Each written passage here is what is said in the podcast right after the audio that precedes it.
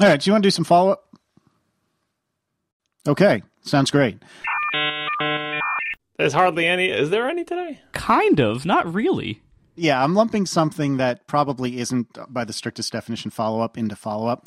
And that is after our discussion about uh, what comes after Objective C, a lot of people have come out of the woodwork and said, Hey guys, have you seen this Wolfram language thing? That's going to be the next big thing. That will replace Objective C. And it's not. So, anything else? It is pretty cool, though. Oh, it's cool as hell. I have no idea what I would use it for, if anything. I, I think I'm not smart enough to use it, actually, but it's really cool.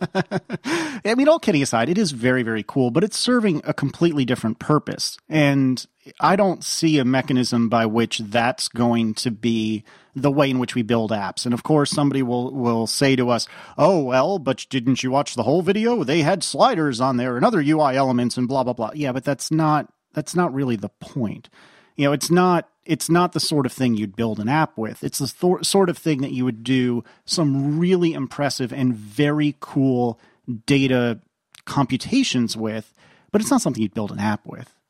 Did either one of you guys have to use Mathematica in school? I did, and I've long since forgotten all of it. Or no, no, I used MATLAB. I'm sorry. Yeah. Well, Ma- Mathematica. So the guy, what's his name? Stephen Wolfram. Yep. Mathematica is to him as Emacs is to Stallman, basically.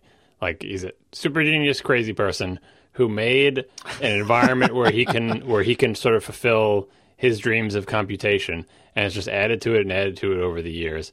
Only Wolfram is a little bit more successful and a little bit more determined, uh, and not quite as afflicted with RSI. And I think hired a bunch of other people to do things. I think the difference is that Wolfram had a business that made money that let him indulge his uh, his tastes to do this type of thing. So he's built this amazing thing for himself that works the way his mind works that is basically like start with Mathematica and just expand out to fill the universe. But it it's uh, I'm not gonna say something about this like oh it's just a an insert word here because it's not just a anything. Like what it does is very impressive and it's like it's a life's work and it is very interesting and impressive. But I think it's an application more. Exactly. It's an application that you can program with more than a programming language. But anyway, regardless of, of what you think it, it can apply to, everything in that demo shows that it's good at doing the stuff in that demo. But Apple, of course, would need a language that's good at doing the things that Apple needs to do. And what does Apple need to do? They need to let developers write applications. They need to write applications themselves, and they need to write an OS. And for all of those purposes, uh, this language is not useful. Right, and, and, don't don't let me you know kind of shrugging it off as a replacement for Objective C to take away from the fact that you're absolutely right. It is unbelievably impressive the things that can be done with it, but it is serving an entirely different purpose, and that's the only point I'm trying to make. Yeah, like I'm I'm not going to be writing the next you know Instapaper killer in Wolfram language. Yeah, and one of the aspects that it has going against it is that thus far computer languages that lean heavily on like the, like in the sort of cloud of what are you closer to that kind of start grouping towards the math side of things while always very interesting and powerful tend not to so thus far i mean it doesn't mean it can never happen but so far the ones that tend to be more math like have not caught on as much as the ones that are less math like and you know i don't know why that is but I mean, you know for example haskell is another one of those languages that looks more like you're doing math uh, or is more math like or even, even something like lisp kind of sort of uh, and this definitely is towards the math side I mean, you can solve integrals with it uh, as part of like language features, all the symbolic stuff. I mean, it started from Mathematica. How could it not be math based? Uh, but yeah, so far languages like that haven't caught on with, uh, with the masses, no matter how cool they are for the people who use them for the things they're good at. One problem I think I'd have trying to trying to use this for anything is that, um, kind of similar in this one only one way uh, to AppleScript um, I think it would be hard for me to get to start into this and to even know the kinds of things I could do, and you know, because it, it, can do so much, and in that way, it's it's pretty unfocused. Uh, it's very broad, and you're presented with like here's here's this shell, basically this command shell, and and this interactive uh, prompt that you can do whatever you want with, but and and like the demos that he was showing off in the video look amazingly cool I don't know necessarily how useful they would be for me, but they were still amazingly cool. But I was looking at, at the kinds of syntax he was using, the kinds of commands he was using, the kind of structures he was using, and I don't even know where I would begin with something like that. and I've I've had that same problem ever using Wolfram Alpha as well, where every time I've tried to use Wolfram Alpha, I've I've tried you know phrasing things in a certain way, and I never I never guess the correct syntax, and it never does what I want, and I can tell there's a lot there, but it's really hard to to get started. It's really hard to know like okay, what can I do here, and how do I ask it to do that? I think like Lisp, I think the language itself is probably super simple. I think there's only a few things that exist. You know, they probably have like tuples and some syntax for function calls and a couple other symbolic things to write math and ASCII that get converted into symbol representations.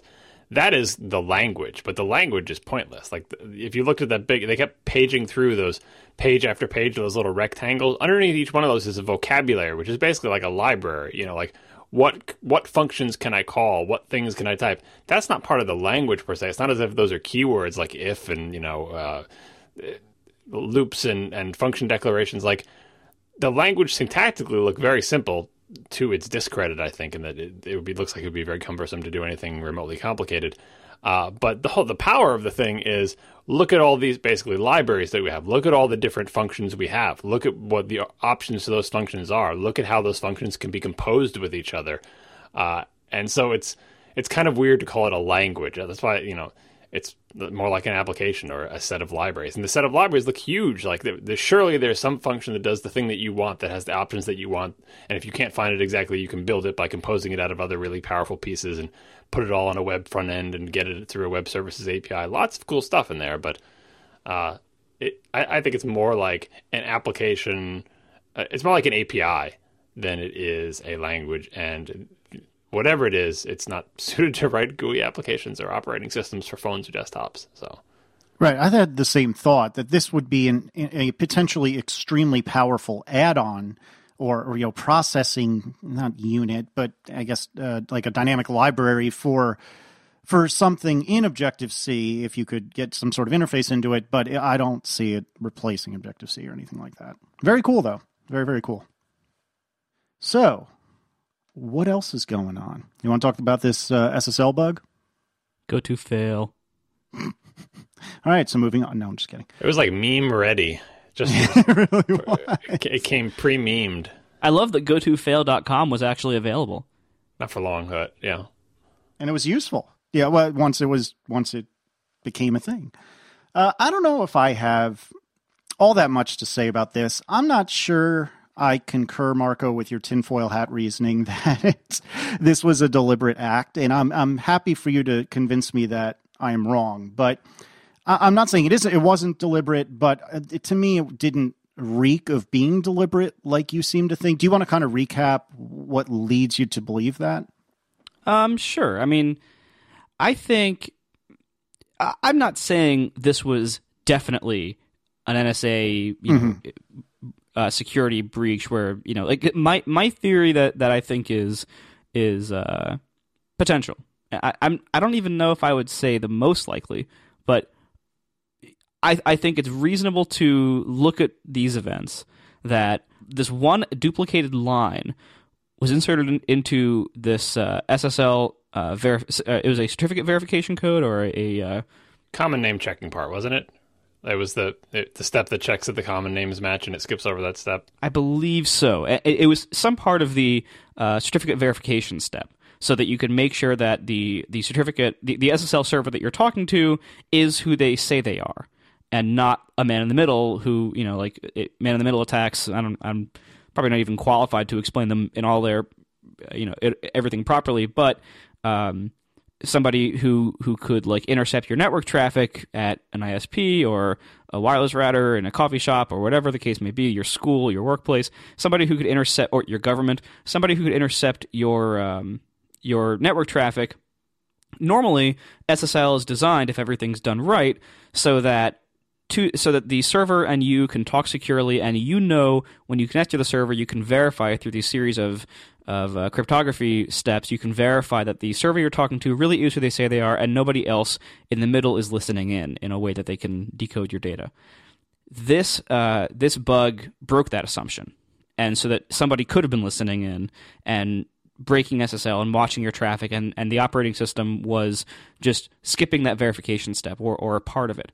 So the way this was inserted in, in the file you, and and and the, the files are open source. Not every revision is open source, but uh, you can see like the version that shipped in 10.8 and the version that shipped in 10.9, and you can see the diff there.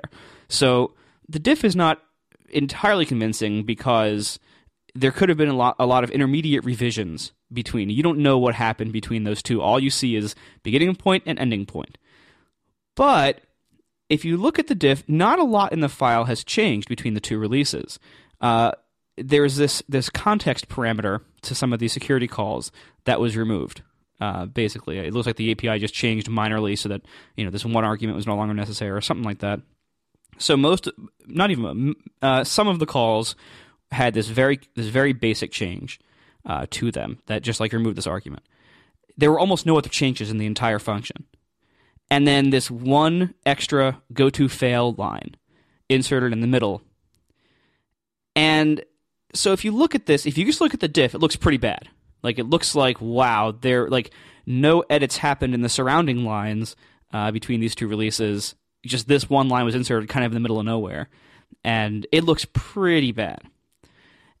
Of course, you know, as I said though, you can't rely only on that. I think what what worries me and what makes me think that this could be this could have been nefarious. And and and again, and I want to say in my tweets, I don't necessarily believe that that Apple itself, you know, officially knew about this or introduced this intentionally or was working with the NSA. I think it's much more likely seeing how the NSA works, knowing that they have a program where they the New York Times reported this. I'll have to find the link, but I believe it said they had an annual budget of $250 million to go do things exactly like this, where basically uh, the NSA will kind of will, will get to an engineer who works on who works at one of the big tech companies, or they will they'll have people sitting on standards bodies trying to argue for different standards uh, to be like subtly weakened or have have these backdoors introduced, uh, or the people who work at tech companies will you know become uh, NSA um, I don't know supporters, agents, whatever they're called. Um, so we know that that kind of thing happens. We know all of that from the Edward Snowden leaks and from the from the Associated reporting that's gone on since then. All of that, you know, that's that's not that's not like an artificial tinfoil hat thing. That thing, that kind of thing, does happen. Um, and so for this bug to be inserted in this file at this time, and so and again another little piece of circumstantial evidence, um, this bug was inserted uh, in I, I believe it was fall of 2012. It was like um, it was the month before one of the NSA slide decks claimed that Apple had joined the PRISM program in some way. And that timing is really suspect as well. So you can look at this, and we don't know what, yet, at least, we don't know what happened. We probably will never know what happened. It could have been an innocent mistake, an innocent, you know, line paste out of a VI buffer or a weird merge artifact when the files were merged. Who knows, right? It, it you don't we can't tell exactly, but normally when you try to rule out a kind of nefarious tinfoil hat conspiracy theory kind of thing, you do it by saying, well, the simpler, more likely explanation is honest reason X. And I think in this case, looking at the environment we're in, looking at the kinds of things that we now know go on with the NSA and, and what they do with tech companies, and you look at exactly, I mean, for a one line bug like this, this is a hell of a line to pick. Like if you like what it did in the way it did it, it was so subtle. It was subtle enough. If you think about it, it's perfect. It's subtle enough that it would it passed a lot of any kind of internal review they had, and, and we we can talk about that they probably had insufficient review and insufficient tests, but um, any kind of internal review, it would it might it might skip by because it looks it's it blends in, it's not obvious, it's not even obvious that it is a bug once you even once you spot it. You kind of have to notice and be like, "Oh, wait a minute!" Like you have to think about it for a second. Oh, that's that's wrong, and it could be explained away if somebody was caught inserting it. It can be explained away by saying, "Oh, I, I must have hit it, you know, hit paste wrong or merged wrong." So there's like a plausible explanation if you get caught, and it's and it's exactly at the right point where it wasn't breaking all SSL, it wasn't making all SSL validate, but it was making this one particular class of thing validate that the NSA has been known to do. So it's just a little too convenient in so many of these ways. The timing, the kind of thing it is, the the perfection of like exactly the right part of the file to cause a very convenient backdoor for the NSA, and in a way that looks really subtle and hard to find and hard to attribute blame for once you do find it. Because you know, you, and they can, I'm sure they can look at their, their, version history and they can see which employee inserted that. But again, it's there's like a plausible reason. Oh, it was must have been a mistake during the merge or something like that. You know, so it's just a little too convenient to be a dumb, honest mistake. In given the given the context, given the time it happened, what it did, the results it had, and what we now know about what our government does so that's why I think it, again, like I wouldn't say that it's definitely the NSA, but I would say it would be naive to brush it off and say, "Oh, it probably wasn't them." I, I think the chances are better than that that it was them. Yeah, you know, I, I can't really argue with any of that, and and I don't know. It just, I guess, I just want to believe that people aren't jerks like that, and that our government doesn't do things like that. But to be honest, that's me just keeping my head in my in, head in the sand. So I don't know, John. What do you think about all of it? For the timing thing, I think that's just as reasonably explained by saying uh, the NSA knew that this bug was in there, and joining the program basically means the NSA now has the capability to intercept traffic to Apple devices because of this bug that it knows about. And how would it know about the bug? Well, through its own testing uh, trying to do man in the middle attacks, perhaps having someone working at Apple who looks at the code before it's released to tell them that this is in there. So that would explain the timing, and that doesn't require the NSA to have caused the bug to be entered in any way. Uh, so I, the timing, I think, is a wash. Uh, for the, if I had to put money on it, I would bet that it's a merge error and it was accidental. Um, and that doesn't mean the NSA wasn't exploiting it to do what they do, because it seems like they knew about it based on the timing. And if they knew about it, I'm sure they would be exploiting it. The reason I think it's a merge error is because I don't think it's all that subtle. I think if they were going, if the NSA were going to intentionally plant something like this, they would do it in a less discoverable way. Because once it disco- it's discovered, it gets patched, and the NSA's goal is not to be discovered. Uh, this is not a, you know, it's if you glance at it, you might miss it, you know, casually visually inspecting it, but it's the type of thing that will be found both in terms of the code and in terms of the massive effect it has. Like you, if they planted one, you would hope they would plant one that isn't so easy to find because this is like, oh, I can spoof a certificate and it just accepts everything. Like it accepts any garbage. It skips that entire. Var- it's not like if I carefully construct a certificate with a particular thing, or like you know, like it's not exploiting a subtlety. It's the type of thing. It's amazing that it went undiscovered for as long as it did because of apparent, Apple's apparent total lack of testing of their security frameworks.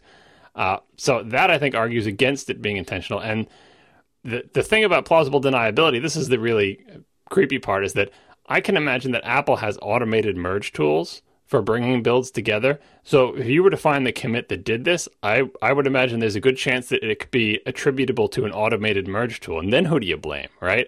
Like, oh, well, someone was really clever and set up these series of dominoes such that they knew when, when we did this merge with that merge and that merge, it would mess something up. And if the only validation of a merge is a human being visually inspecting it and signing off, well, yes, that's, that's easy enough to miss. Or if the validation of a merge is it compiles and passes our apparently completely inadequate test suite, uh, then then that will let it go through too. So I think we all agree that it's it is entirely like entirely possible that, that the NSA did this, that the government did this, because like Marco said, this is something this is something they do. But I think this is a this would be uh, this is below the level of competence and sneakiness that I would expect from them. So I give it a less than 50% chance that it was done intentionally, more than 50% chance that it was done unintentionally, and almost 100% chance that the NSA both knew about it and exploited it. I mean, you know, overall, I I agree, John. Like, I I agree that that these things, like all of these factors, could be explained away in in reasonable, you know, plausible explanations. It's just like when you when you add it all together, the, the and and again, like if this would have happened a year ago, before we knew so much about you know from the Snowden leaks, before we knew all this stuff, a year ago, I would have looked at this and thought, oh, well, it looks like somebody made a stupid mistake. But now that we know that this stuff happens, and and because of how convenient it would be, you know, yeah, you're right that that like you know disabling these entire steps of SSL verification are pretty ham-fisted. However, you know they got it through, and it was there for over a year, right? So I think I'm sure they don't just try one thing. And maybe the other things they tried got caught or didn't ship or are still there. Or yes, thanks. Sleep well tonight. Uh, yeah, or are still there, and and you know, I, am sure they don't just leave themselves as one option. You know, so it, again, I think by by looking at just the the fairly you know broad stroke that this bug uh, used, I wouldn't for the same reason that you wouldn't rule out the timing, uh, because there's you know there's always like I wouldn't I wouldn't rule I wouldn't rule out the possibility of them doing this just because of how fairly ham-fisted it is. Because in many other ways it's quite elegant in in how innocent it looks and and how hard how hard it was to catch. Um, and it, you know I'm sure they try many things and some of them are ham-fisted and some of them are really clever and the, and the really clever ones maybe they didn't work or maybe they're still there but this one we happen to find well, none of us are ruling anything out. It's just a, you're over 50% for thinking it was intentional, and I'm under. But that's basically it. We're all around the middle, you know? Yeah. And, I'm, and again, like, I'm not too far over 50%. I, I might say 60%, you know, but uh, normally conspiracy theories, you'd be like, you, got to be like, well, there's just too many coincidences to believe your conspiracy theory. You know, too many coincidences would have to happen, you know. This, I, I think it's, I think it's subtly the other direction. It's, there's, you'd have to ignore a lot of a lot of coincidences that did that are the case to believe that this was totally innocent. So, do you think Apple will ever say anything publicly about the investigation that undoubtedly is taking place inside the company to determine the cause of this? Oh, I really doubt that. And the second question is will they use their disclosure canary thing? You know, like where they, uh, the previous disclosure, they said we have not been contacted by government agencies to blah, blah, blah, blah, blah. And I forget what the word for that is. Someone in the chat room will look it up. But, uh, they put that in there so they can, so that when you see that message disappear, you will know that they have been contacted by the government and told not to, to uh, say anything about it. Um, so that's I guess the thing we can actually watch for that's actionable. The next time they do one of those security disclosure statements, if the whatever canary statement is not there, again we can't directly connect it to this incident, but at least you know, if, for example, if we see the statement again, we'll know that Apple investigated it internally, and that the like I don't see if it was the government and they and they haven't been forced by the government not to disclose it was the government. I don't see why they wouldn't make that public because they would basically be saying, "Hey." in essence, uh, you know, our government hacked us. Oh, you know, they'd be angry. They'd talk to Congress about it, all this type of stuff like that. Uh, if that if they determine that to be the case, uh, but if it was just an internal error, they probably won't say anything. And if the little canary statement is still there, then we also know that the NSA is not the one making them not say anything. See, but I thought that the canary statement was more about getting at user data. I thought that the canary statement was something about how we, you know, we haven't been or we haven't received any requests from the NSA to do crap we we didn't want to do. I know, but, but this would be a request to sit to. You're not allowed to say anything about the NSA mole that you discovered in your organization. You know, like that. I, I get you're right. It's different categories. Thing like we've never given them user data and blah blah blah. But uh, it was it was fairly wide ranging statement and like they can't they can't anticipate what they may be forced not to say anything about, but I would imagine they would remove that. They would just simply not put that statement in there because it's not an admission of anything. It's just that's the whole point of the canary. You can just remove it, and that's their sort of signal to the outside world that government people have come and told us not to say anything, and we can legally just simply not say anything, and you can interpret that as a, as a sign that we're being told not to say something about something. Yeah, maybe, but it is two different things. Yeah, it says, yeah, I have it here. Uh, the very last line, this is a thing from Matthew Panzarino. The very last line of Apple's report today states, quote, Apple has never received an order under Section 215 of the USA Patriot Act. We would expect to challenge such an order if served on us. Which to me sounds like something separate than what we're talking about. Well, I mean, you'd have to look up what, what Section 215 of the Patriot Act says. Knowing the Patriot Act, it probably says the government can do any, whatever the hell it wants, and you have no rights. And oh yeah, know, right. In some some in some sort of vague language that's broad. But I mean, that's all we've got. Like, because they can't go back in time and put in a canary about oh, we've never been infiltrated by the NSA. They've never added bugs to our code intentionally. And, and and honestly, I don't know how they would ever determine that because, like Marco said, if the best case scenario that it actually is an individual developer What are they going to do? Waterboard the guy? Like it could have been a legitimate mistake. They can ask him, "Did you put that there intentionally?" But if he did it intentionally, of course he's not going to tell you that he did, and you can't force him to tell you, and you'll just you'll just never know because it is hundred percent plausible as a bug. Like people write bugs all the time, right? It just you know the lines get pasted twice, like Marco said. Like there is no literally no way to force someone to to like you'll never know if that guy's telling the truth. You could torture him to death and he dies, and he never said that he did it, and you still don't know whether he was lying or not let me tell you a story, and then maybe Marco, you can tell us about something sweet. In my first job, I wrote uh, bingo based slot machines, which is a weird and odd story that's not worth explaining right now. But this was done in DOS using the Watcom C compiler. And because it was done in DOS, debugging in the traditional sense wasn't really a thing. So you basically had to put out a bunch of print out a bunch of log statements and so on and so forth. Well, the machines that we built uh, and the software that we built, basically it it had a menu and then a series of different slot slot machine games.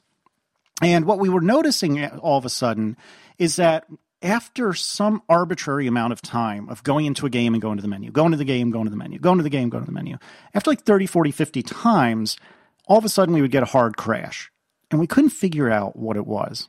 And we had some really, really good C developers there. The team at that point was only like 20 people, but there were some really smart guys there. Now, I'm straight out of college, so I don't know what the crap I'm doing.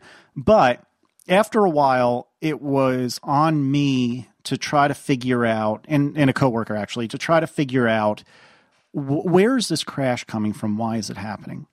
And you know, some of my much more experienced, much better coworkers had looked through diffs, they'd looked through check-ins. Nobody could figure out what it was.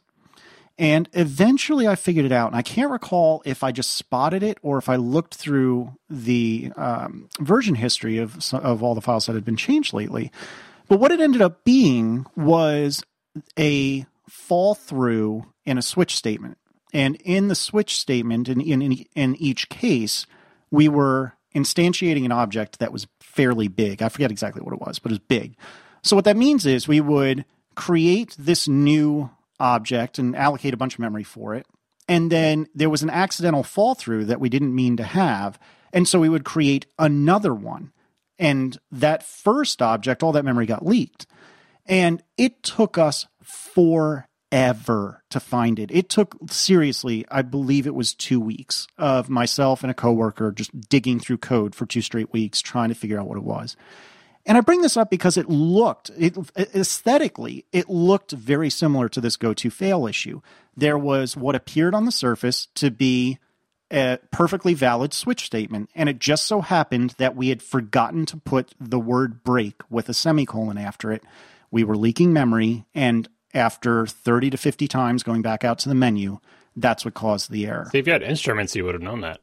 Because you could have run the little graph that shows the memory, you would have seen the leak. No, you're absolutely right. I, I, I know you're slightly being snarky, but that is absolutely true, and that's part of the reason why I think none of us are necessarily that excited to get rid of Objective C. But I bring this up because here was a situation where we had a handful of really good C++ developers. Now we didn't have a lot of process, you could say our methodology was not very good. But regardless, we didn't have a lot of process. But nevertheless, we had some really bright guys and girls going through this stuff, and nobody could find it because it wasn't something that was visually, almost aesthetically obvious. And I see this as being a very, very, very similar situation. Oh, just food for thought. There's examples of language misfeatures that lead to bugs. The language misfeature you cited is the fall through, where you need the break statement. The language misfeature, I think, in this bug was that you can have single uh, single clause conditionals without the braces mm-hmm. that make it slightly less obvious. And some might, people say the language misfeature is that white space is insignificant, and the Python people will tell you how this will never happen in Python. Uh, yeah. yeah, but like I mean, we all the talk about whether this is intentional or not like bugs happen all the time that aren't security related that are just plain bugs and cause things to crash. And language features do lead to more or, or fewer bugs. Uh, I, and i don't I, I, would love to see some stats on like uh, bugs that are attributable to human error that could potentially have been influenced by language features. So the, the single clause if thing i bet is probably probably pretty high up in any language that allows that type of thing because it's just so easy to accidentally put a line underneath it or to indent things wrong in a misleading way. Uh, the break and the fall through for case statements, forgetting the break. I mean, I can't count how many times I've done that. I, like it, I do it. You know, usually it's so obvious because there's t- nothing works at all. But if you get unlucky enough and things happen to sort of appear to work, uh, you won't notice it because you just write it out and it looks it's all indented the way you want it to be, and you just forgot to put the word. And who doesn't forget to put the word? That's like a rite of passage when you learn the scene you learn the case statement. You will forget to put in break, and you know your thing won't work right. Man, I found a nasty bug this week in my uh, PHP framework. In my uh, in my sort function, uh, so I have you know my model class, and I have a couple of convenient model sort functions to do common things, and uh, and one of them uh, is if you have your your array and PHP arrays are all hashes slash dictionaries. It's all like you know arbitrary key to value. It can be strings or numbers. So the idea is if you have an array of, of numerically indexed models and you want them to instead be indexed by one of the values on each one, like say go ID to object instead of just like zero through n, um, I had a function to uh, assign the key of each object uh, to be that that property that you specify, and I had it work on the array in place. Oops. See the problem? Does PHP have uh, defined semantics for what uh, what constructs allow you to modify the thing you're iterating over in place, and which ones don't? Um, not really. It, PHP, you can generally modify things as you iterate over them most of the time, and it usually works. Reassuring. it's kind of a problem that I have to say most of the time and usually there. but uh, yeah, so as a result, um, I was as I was going through, you know, going through the, the numeric indexes, and I would say, all right, well, uh, I have this property value of this one, so unset the numeric index that, that it was at and set it to the string index. Cool. So uh, what happens when the value of one of those things is like what happens if the value of uh, the one that was previously at ID zero uh, is two? Then you go to ID one, do that. You go to ID two, and then that one gets unset. And so the resulting array can clobber certain elements based on their value and can actually have fewer elements in it than, than the input array. I, that's what I was, what I was getting at was say you pulled off the first one and its ID value was 77 and you shoved it into 77, would you later on find yourself iterating over 77 because the iteration thing now sees a new entry down at 77? Like, I think so, but I the fact that I can't that I don't even know that for sure is a problem. Yeah, so is like self-modifying code. I mean, you could in theory get yourself into like an infinite loop of where you just these things just keep getting shoved to the end and making new entries that you then iterate over that cause them to be shoved to the end again. And, all sorts of silliness. Yes. Yeah, it's crazy. And so yeah, and like like that was an obvious like if you looked at the code, it looked reasonable. Like, oh, of course, that, but you know, until you thought about it, and you're like, oh, wait a minute. And I, this was this was a, a, a utility function in my framework that's been there for about seven years. and so, like, hmm, that, I wonder how many bugs that has caused because I don't use this function a lot, but when I do use it, and maybe all the times I've used it so far, I like most of the time, I it just never it never had that situation, so I didn't notice it. Uh, but yeah, that was a problem. Anyway, uh, we are sponsored this week. Our first sponsor, 30 minutes in, our first sponsor is Picturelife. Now, we talked uh, a while back many times about hosting your pictures online, photo storage, photo backups, stuff like that. So, Picturelife is the one app you need for your photos and videos, starting with seamless backup and deep integrations into iPhoto and Aperture. Picturelife auto organizes your photos and gives you the power to view and quickly search through them on any device. Picturelife's private sharing lets you easily control who sees which photos, and their editor works on the web and iOS. Plans start at just $5 per month, and ATP listeners get 30% off for life. Sign up at picturelife.com slash ATP. They've never done this before, so really give this a shot. Make them make them love their sponsorship with us. You save 30% on the monthly fee for life. That's awesome. And so they have all sorts of cool features. They have a deep search. It's very, very powerful. Um, it you know it uses the face detection, all that other stuff that's really cool these days. Um, they have apps for the Mac, apps for iOS, uh, but they also even support Windows and Android. Uh, Android just launched in December and is very quickly coming up to speed. Um, and you know these, this company was founded by people who really love photos. Uh, they love creativity and they love technology. Um, founders of this include Charles Forman, who I actually know, uh, Charles Forman of OMG Pop, uh, Jacob DeHart of Threadless, and Nate Westheimer of the New York Tech Meetup. I know him too. Um, and uh, this is backed by our VC friends at Spark Capital, and I know them too. They they uh, were the main VC behind Tumblr, so I'm very familiar with all these people. They're really good people. Anyway, uh, Picturelife is the one app that your photos uh, really needs. So you can back up, search, edit, and share on Mac and iOS. Go to picturelife.com slash ATP, and you can get 30% off for life. Thanks a lot to Picturelife for sponsoring our show. And if you don't want them to go away like Everpix, sign up. And unlike Everpix, they don't have a unlimited storage thing. So hopefully they'll have a more viable business model of where you actually pay for what you use. Yeah, it it seems that way. also, Charles Forman, like that guy is a machine. Like uh, you remember Draw Something? That was the big thing. That was like their big thing. But he he had a site before that um, that I was I was I socialized with him a bit while he was working on that uh, through David Karp at Tumblr. We were all we, we would go out to dinner a few times here and there. And uh, that guy, he's incredibly smart and uh, he he's just like a, a coding output machine. Like I I've rarely seen anybody be able to produce as much as he does, and, and he really really knows his stuff. So I would I would certainly trust this. Nice. Now to go back from before the sponsor break, it would it would be wrong of me not to mention that uh, in Objective C, or, no, I'm sorry, not Objective C. Um, I've been writing Objective C today, which is why I'm all confused. Uh, in C sharp, there are interesting language features that prevent both of the bugs that Marco and I are talking about. Firstly, you can't have a fall through in a case in a switch statement unless that case is completely empty. So you would literally have one line case one colon, the next line case two colon. And if there's anything in between without a break statement, that's a compiler error. And the other thing is, if you try to modify pretty much any enumerable collection in place, you get a, I believe that's a runtime error, not a compiler error. Uh, and so that's just really nice ways to protect you from yourself, and that that I really appreciate. Do I have to tell you that Perl would protect you from these things too, or we just assume it now? Opera did it. Ding. yeah, Perl, Perl requires braces on single uh, statement ifs. It doesn't let you do it without them, and that was intentional to avoid this feature because the people who wrote Perl were writing Perl in C and hated that. Uh, and there's no switch statement, so problem solved there.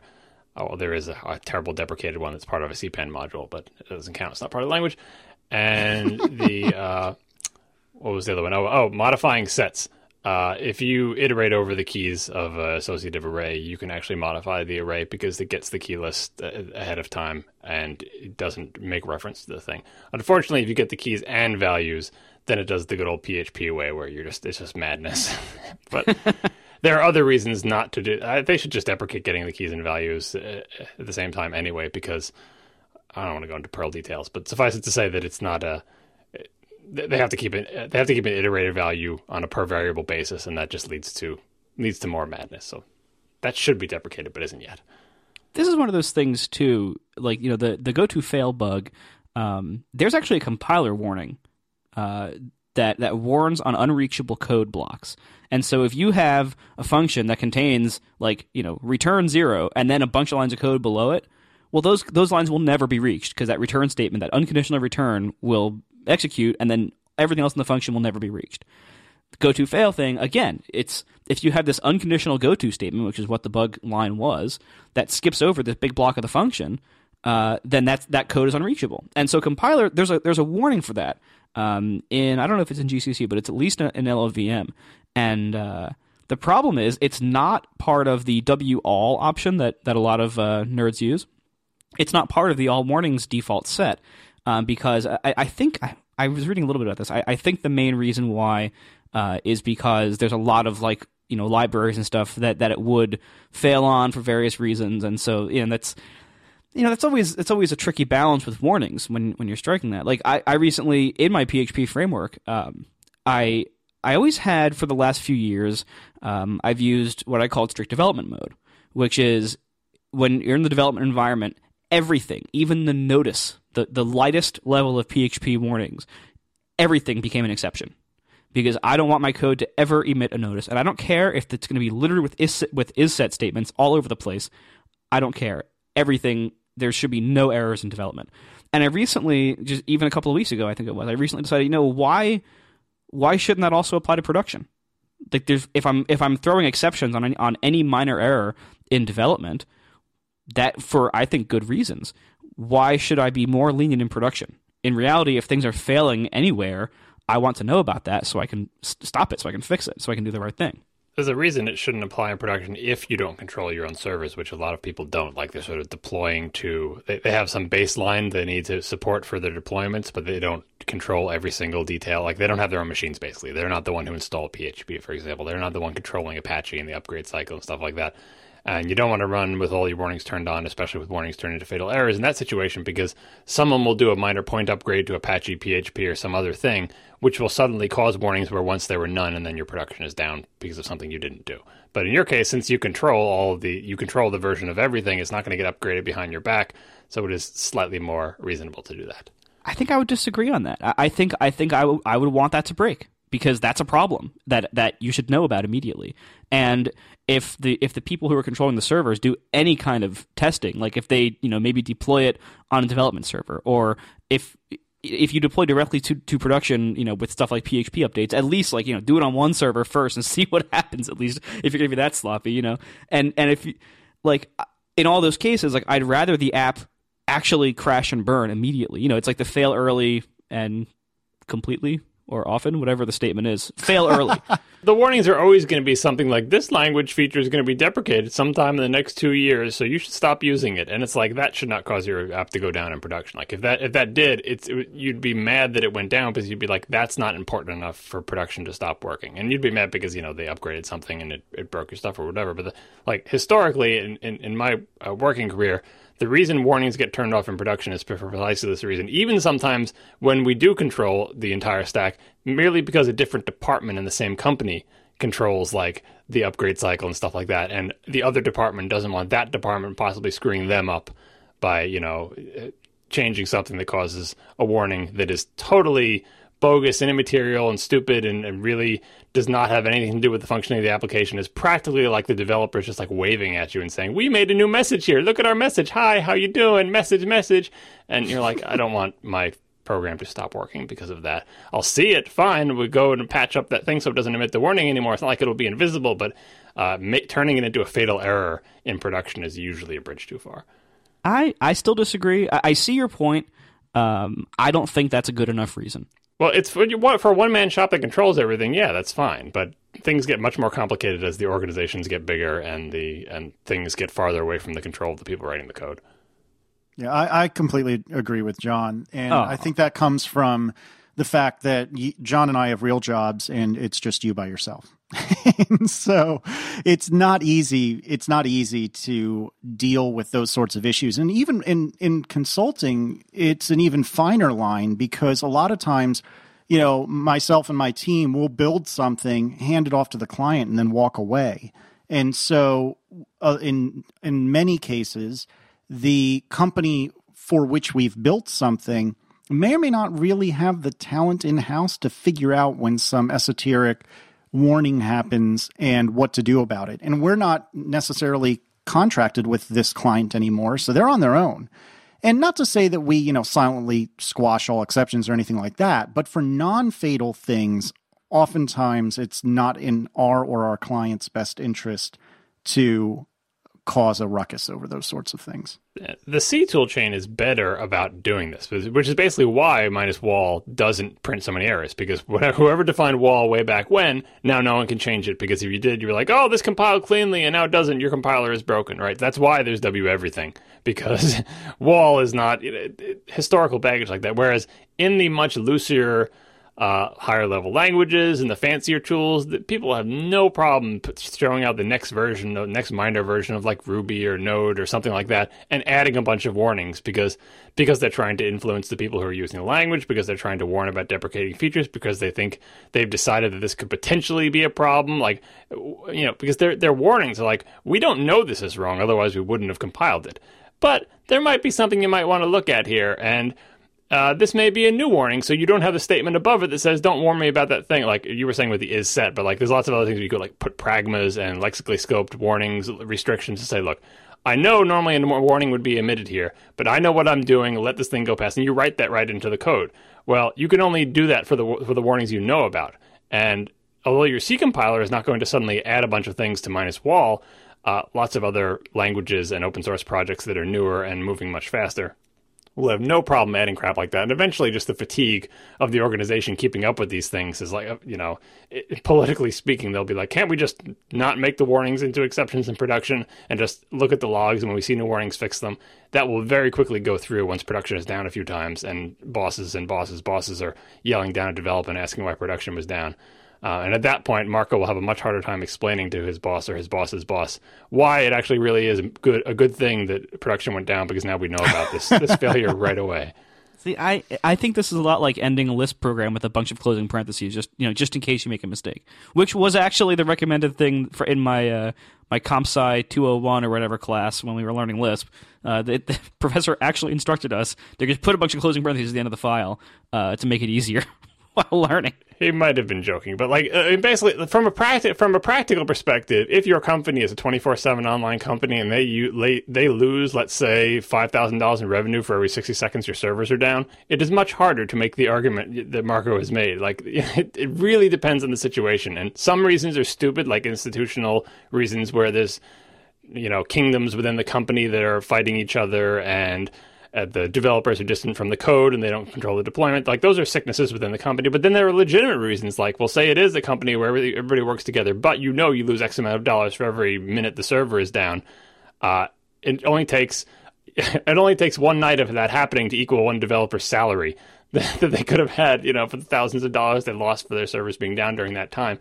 And so, yeah, like sometimes you just you just practically speaking don't have the luxury of, of turning all warnings into exceptions see I, I, think this is a I, everything you've just said like you know where, where, it's like really critical that if this happens in production it's a really big problem that's all the more reason why you shouldn't be reckless deploying updates in production to your critical code like your language interpreter. Like if if you're deploying a new version of php to your production servers that you've never tested your code on in development and you have the kind of situation where you're going to lose tons of money every minute that your site is down in the middle of the night because you updated it in the middle of the night and uh, like and you have to wake up your programmers. Like that's to me that's that's like a, a pretty a there, there's a number of things wrong with that. And, and it's not it's not your warning level you know? Dynamic languages can emit unexpected warnings not just because they upgraded the version of the dynamic language interpreter but simply because that code path didn't have coverage and you know it's like they run they basically runtime warnings. Like that there that exists. That's a thing in, in, dynamic languages especially for web programming that if you don't execute that code path that warning will never be emitted but if you have all warnings immediately become fatal exceptions and in production someone actually hits that code path no one upgraded anything but your your server still you know died because on, on because uh, that turned into a fatal exception yeah, there's there's always between you know with with any kind of non-error, any kind of warning or notice, there's this balance that you're striking between you know convenience uh, of you know oh just, uh, and easiness and tolerance of edge cases versus trying to be correct all the time. And it's you know kind of like security. It's, it's like there's, there's a balance you have to strike between convenience and easy and ease and like the right thing. And you know, if if you're to the point where you're permitting lots of warnings to happen in production unexpectedly, I think that's a sign that something's wrong. That well, you're, you're not permitting them. You just don't want them to be fatal errors. You'll address them as soon as you see them because a lot of them could be data driven. For example, value comes in and it's undefined, and how is that value uh, undefined? It's okay for it to be undefined, but there's some warning that if you use an undefined value in this one function, it says this is unexpected, and you totally thought it should be expected. Someone forgot to put please don't give me warnings about undefined values when I pass this in because it's okay for it to be undefined. But you never hit that code in your testing, and it gets emitted. Like warnings aren't necessarily I know people like to turn them all on in development so they can just get things clean because it's much easier to verify that there's nothing there because once you let any leak through, then you just it becomes an avalanche and you start ignoring them. But in production, eh, like enabling these things isn't necessarily saying we are telling you there's something wrong with your code. In fact, almost all the time, it's not telling you there's something wrong with your code, and it's just really hard to be at the whim of these messages that don't actually tell you anything useful about your code in production, turning them into fatal errors. Leave them on in production, log them, immediately address each one of them so that you get the the, uh, the uh, volume of those warnings down to zero again. But turn them into fatal exceptions. Like I said, I think that's too much. But you see, I think that, and people in the chat have also suggested, like you know, you can you should just log them and then you know have a policy to deal with them. I think in reality, that's much more likely to just get ignored or to be oh well it only happened uh, you know it only happens once a week for a few hours or, or we've only we've only ever seen this message five or six times uh, so we'll just ignore it. And i think that's the wrong approach for a lot of situations. But you don't need to you don't need to ignore it. You'll know exactly what line it came from. You can get a stack trace with it. Like you'll it, like it's usually so easy to address because you'll immediately look at the warning look at the line of code and say is this an acceptable condition not? If it's an acceptable condition you just put in the pragma that says don't emit that warning from this line anymore. Done and done. If it's not an acceptable condition then congratulations you've been alerted to a potential bug and you need to change your code. Both of those situations, one is either dispensed in two seconds, and so there's not a barrier to entry to that. And the second one is you found a legitimate bug, and I think developers will want to fix that as well. I don't I don't think people will ignore them, especially if you're running all development in the fatal errors mode, because that will ensure that your volume is zero in development. It's just when you get to production that you want to crank it back one notch uh, to basically to make yourself not go down for reasons that you wouldn't want to be down. But uh, again, I, I guess I think the the human behavior, like the the reality of of human nature, is such that if you tolerate those warnings in production, even if the policy says you shouldn't, in practice, that's going to lead to a lot of messy code staying there indefinitely. Whereas if it actually breaks, it forces you to fix it.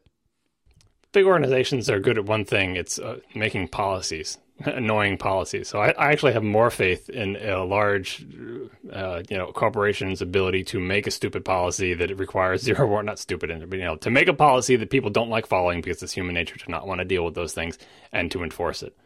I mean, it, it goes the other way to like the policy that says you got to have all warnings on when you when you build your application a lot of individual developers won't like that because they find it tedious to go trace down all those errors and everything like that. In, indie developers tend to have to psych each other up to say, I know I should be running with W everything, but I'm not. Uh, and like they kind of have to encourage each other to do that because they know it's good for them, but it's human nature not to want to do that. It's like flossing. in an organization, you have someone two levels up who doesn't have to touch the code, who can just force everybody to do that and make it and make it a policy. Like I think as Casey has said this many times in the past, and it's true of anyone who works in big companies whenever anything goes wrong, someone wants to make a policy to prevent it from ever happening again, which eventually leads to a gigantic web of policies that paralyzes the company and makes them stupid and dumb. But like I said, that's that's the one thing they're good at is this bad thing happened, make a policy so it doesn't happen again, and like they would institute the policy. We must have zero warnings by the Tuesday after the build. All warnings must have tasks assigned for them with due dates, and like that is that is I think something that, that big organizations are good at.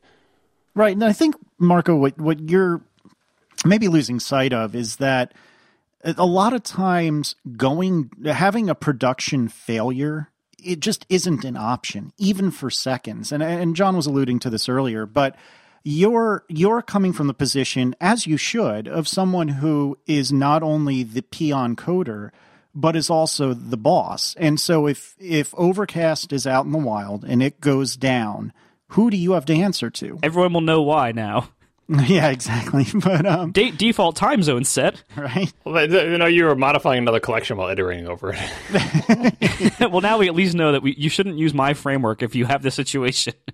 right? But you know what I mean? Like you have to answer, yes, you have to answer your customers, and that is kind of crummy, but your customers can't fire you. They could walk away and okay, we can go and we can go down that rabbit hole if you really want to. But in in in a direct sense. They can't fire you. They can't not give you a bonus that year. They can't empirically hurt you. And it's very different for, I think I speak for John in saying it's very different for he and I, because if we make some sort of decision that we think that dying in production is better, somebody many, many, many rungs up the ladder from us may not agree with that. And I guarantee you, the bigger the company, the more it, well, in my experience, the, the, the, bigger the company, the, the happier they are to find a head to chop off and let roll. Well, the, the, the big thing is you will not be able to convince them, even if you're 100% right, because there are many situations where you really are right. And this was like, ignore whether we're talking about warnings. Like, this was a legitimate reason. It is actually better that, that this happened than it not happened. Good luck convincing somebody three levels up in the org chart of that, even if you are just so right and that everybody who is a sibling to you in the org chart and below you agrees, and they all sign a petition and they all get out in the parking lot and say, We're right. the, the, the COO or the CTO and certainly the CEO, you will not convince them, and that's the the harsh world that we live in. You know, let me let me challenge our listeners here. I, I I'm honestly curious. I would like to know if you work at a company that has a, a, a big important online infrastructure. Uh, you know, Amazon, Google, stuff like that. You know, it, big important companies where you do things well online, and it's really important that they stay up. I'm curious, what is your policy? What is your company's policy? And you can write us uh, on the feedback form anonymously. You can use throwaway Twitter accounts. You, you know, we we don't need this to be like you know on the record. I'm just curious to know like what what do the big companies do in reality where this stuff really does matter and where they are technically generally you know well run companies. I think that at that scale, it's kind of different because I think Google and Amazon have and Netflix and stuff like that have to design for expected failures. So they have to have basically instead of an organism that is like clean and running, they have to make one where ex- cell death is expected, and they just have little busy robots going through and cleaning up the dead cells and stuff. So that is that's a little bit different. And I'm thinking of like the medium term ones where you're not that big. Every human in the world is not hitting your server, but it has to be up. It just absolutely has to be like stock trading or banking things, where there's only a few computers in this network and they're directly connected by crazy fiber optic wires and they're doing high frequency trading or they're doing something like that, they're doing bank transfers. But these three or four computers have to always be up, otherwise people lose millions of dollars, you know. But again, like that's more reason why you should be really careful what code runs on them and why you probably shouldn't ignore a warning. Well, you're not you're not ignoring it. We're just going around circles. It's like it's the question of do you want something that shouldn't that doesn't necessarily have to be fatal to be fatal, or to to cause a piece of work to be put into someone's bin to fix that with a deadline because that's the policy and so on and so forth. But anyway, people can send us feedback on whatever they think the policy is. I think you'll be horrified to find that people don't enable warnings period even in development and they'll forget about yes. ignoring them they're not even enabled like if, if we just take if we actually took a mass survey what we'd find out is there would be like warnings no we turn those off those annoy us yeah you're absolutely right you're absolutely right. And the other thing I should point out is that you saying, Marco, that you only care, well, I shouldn't say that. What, the way you phrased the question was if your livelihood, your, your company's livelihood is based on some sort of online service or website or whatever. But what you're losing sight of is a lot of times my clients at, at, the, at the job in which I work, we oftentimes, but not always, do like a, a corporate intranet, you know, the same sort of thing that Igloo does. And a lot of times we're told this cannot go down. When in reality, nothing will go broken if the intranet is down. You know what I mean? So a lot of times from on high, they say this intranet will be up always. Ah! But really, it doesn't matter. And so we have to make decisions as consultants based on the requirement from the client, even if we think it's bull. And I think that John was alluding to that earlier. And so a lot of times, even if you could say, well, it doesn't really matter if this goes down. So a lot of times clients will say, well, it better friggin' be up or we're coming and calling you guys and we're going to be pissed. Uh, on a happier note, you want to tell me about something cool? Yeah. And before one, one final thing, sorry, that I think that you're right that for your situation where you know if, if it's a consulting a consulting gig where you have to build some system for somebody and then effectively it's going to have zero maintenance for a while, whether that's weeks or years or decades, mm. like then I think that's a, that's a different environment where you expect the software to just tolerate existing and whatever upgrades happen on its server, which probably won't even be a whole lot, honestly. But uh, in reality, let's be realistic here. Um, but you know, this thing has to operate with no programmer intervention indefinitely. Right. Then it's a different story, right? Uh, then I completely agree that you know you're already doing something that's by software development standards pretty bad in that like you're you're going to have unmaintained software in production use for a long time right but and but in reality that happens all the time and so you're right that like you know in practice in a lot of places you have to accommodate for that, but that's typically not the kind of place, as you just said, it's not the kind of place where it's super important uh, that there be no technical errors, you know, all the time. So anyway, all right, um, we are sponsored. sorry, uh, we are sponsored this week also once again by our friends at HelpSpot. Are you still using email clients for customer support, Casey? Uh, I do customer support. I mean, yes. Yes, I am. You're probably losing track of important tickets. I bet I am. Trying to use Mark as Unread as an organizational tool and I am in coworkers to see who's working on what. That's ridiculous. It's time to get organized. Most help desk software tries to be all things to all people. Infinite feature creep, these huge, complex messes. HelpSpot is focused. It deals only with customer inquiries and self serve knowledge bases. There's no built in asset management or password resetting or other unnecessary features to get in your way or require complex integration work with your application or your infrastructure. Help desk software is also usually really expensive. A lot of them are like around $600 per user per year, which is really high. HelpSpot is just 299 per user once. You own it for life. It's not per month. It is 299 per user one time. You own it for life. And there's no lock in. You can download the software and host it yourself, or you can have it hosted for you. Either way, even if they host it for you, you always have access to the database that you can directly query, export, and take elsewhere. HelpSpot is not some new startup. They've been available for nearly a decade and has been and they've been adopted by thousands of companies and organizations. Customers from single person startups to Fortune 500 companies all use HelpSpot to manage their support teams. So you can start a free trial today. Go to helpspot.com slash ATP. And then when you're ready to buy it, if you use coupon code ATP14 for the year of 14, code ATP14 will save you $100 off your already very well priced uh, purchase. So thanks a lot to HelpSpot for sponsoring our show once again. Remember, go to helpspot.com slash ATP and use coupon code ATP14 for 100 bucks off. So here's the thing that we're kind of dancing around, and I think it might be time to pull the band aid off. No, I wanted to do the Scriptnotes thing. That was I, I thought that's what you were talking about because it's perfect. It's exactly what we were just talking about. I know what he wants. He wants to do software methodologies. He always does. We kind of touched on it a little bit, but we don't have oh. time for Scriptnotes. You don't want to save it to F for after the second sponsor. John, it's happening. I hate to break it to you. It's happening. I listened to that Scriptnotes podcast for nothing. Yeah, well, so did I. I even listened to the follow up today just just to make sure I had it done for this episode. Gentlemen, relax. this is the way it's going to have to be. Daddy Casey has spoken. we are also So- sponsored this week by Squarespace, such a jerk.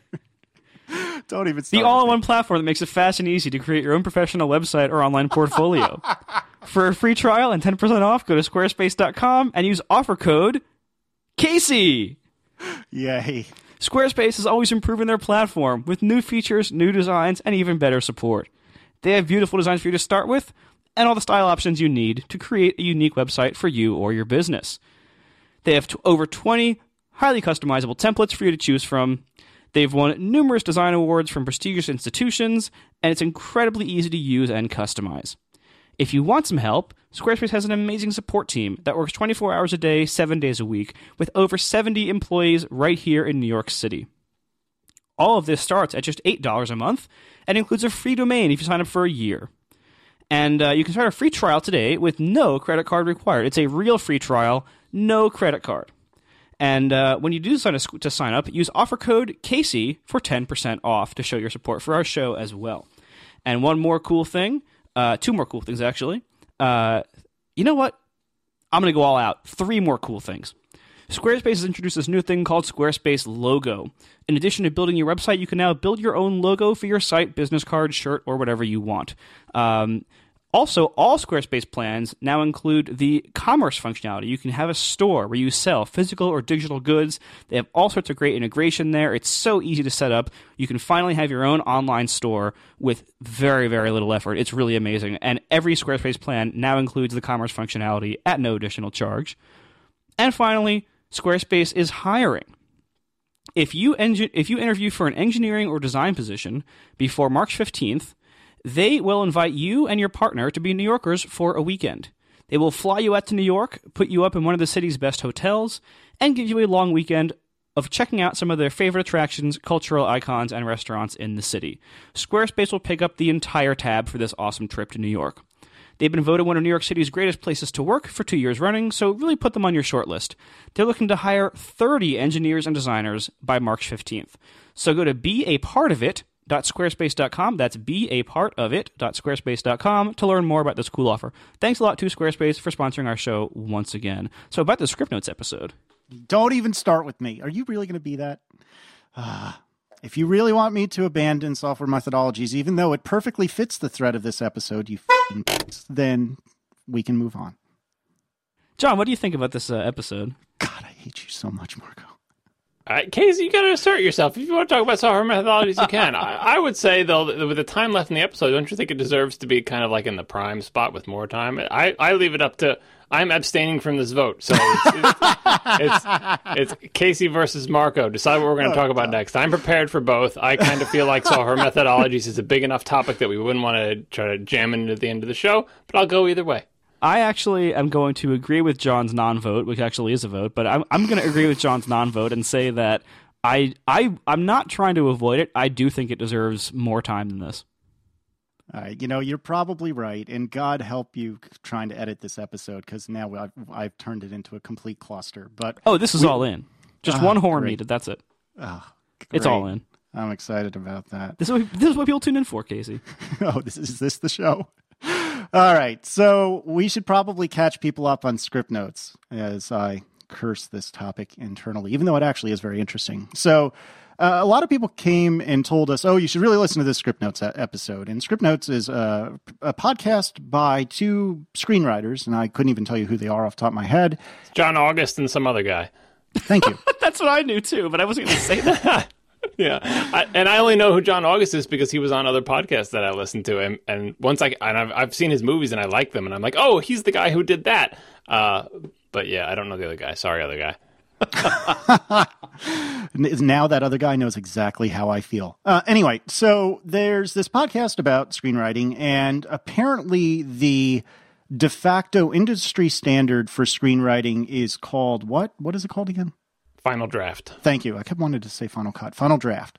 And so it's a screenwriting application, and it is, like I said, the industry standard. So, uh, from what I gather, uh, the screenwriters, John August and Casey, we'll call him, they don't particularly care for Final Draft. And his name is Craig Mazin. Thank you. So, so John and Craig don't really care for Final Draft, and they actually, I guess, had complained about it in prior episodes. But this past episode, at the time we record this, uh, they had actually had the CEO of the company that makes Final Draft, as well as what a product manager. Is that right?